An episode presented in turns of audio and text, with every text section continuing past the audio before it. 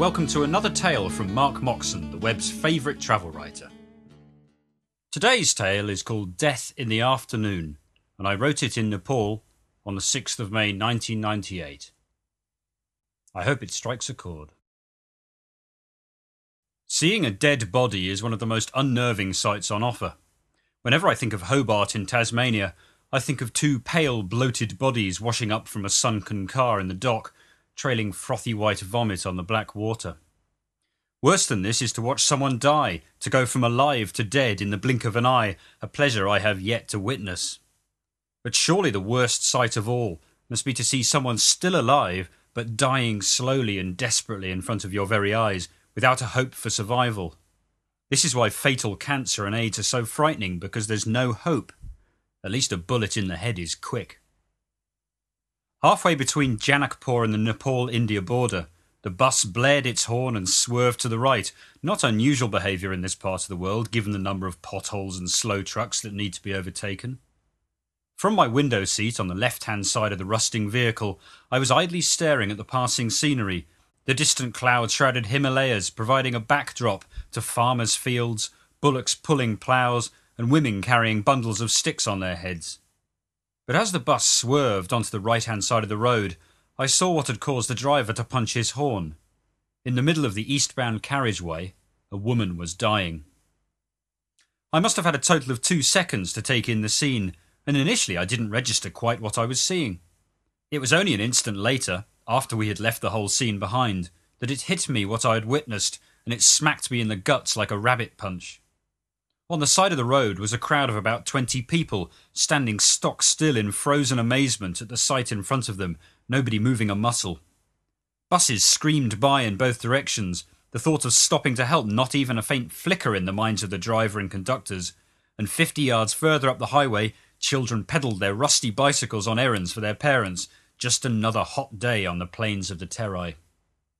But back there on the searing tarmac, lay a woman in a spreading pool of blood the colour of rusty sump oil, a victim of a hit and run. I have seen countless wrecks on the side of the road, both in the West and the Third World, and hulking and mangled metal is disturbing, but an accepted and acceptable fact of life. What I have never seen is the human cost. The photographs in Kuala Lumpur shocked me into realizing the severity of road death, the butcher like quality of the lacerated leg or the tyre crushed cranium, but the sight of death in reality made those photographs seem pathetic.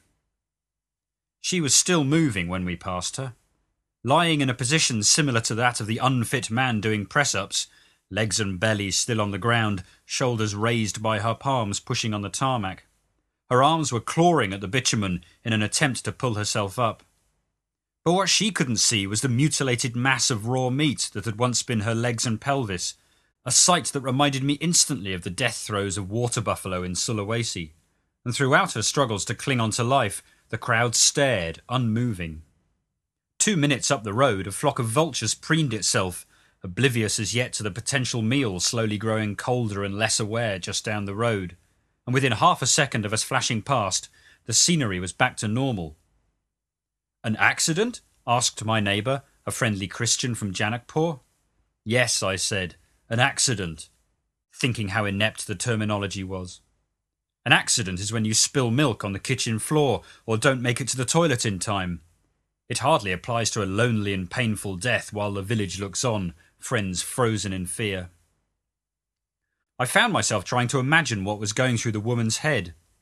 The pain would be so severe as to make a death from shock as likely as a death from loss of blood with Nepal's hospital facilities being almost non existent, let alone a national health plan, there is no doubt that by the time I reached India, the woman would be dead.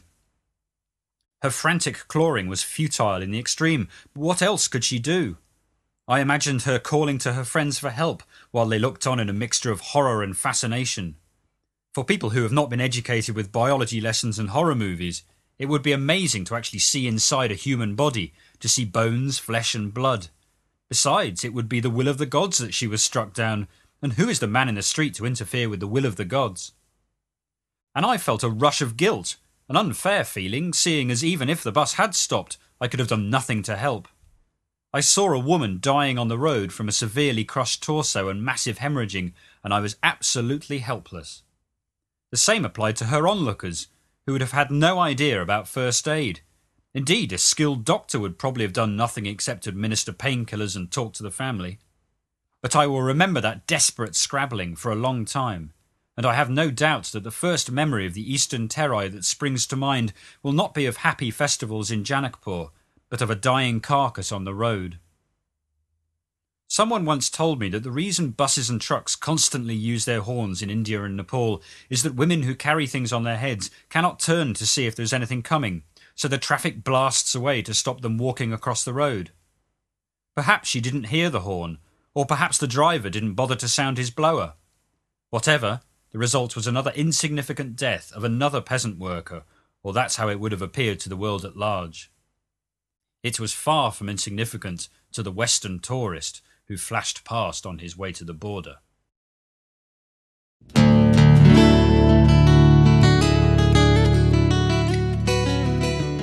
This and hundreds of other travel tales can be found at www.moxon.net.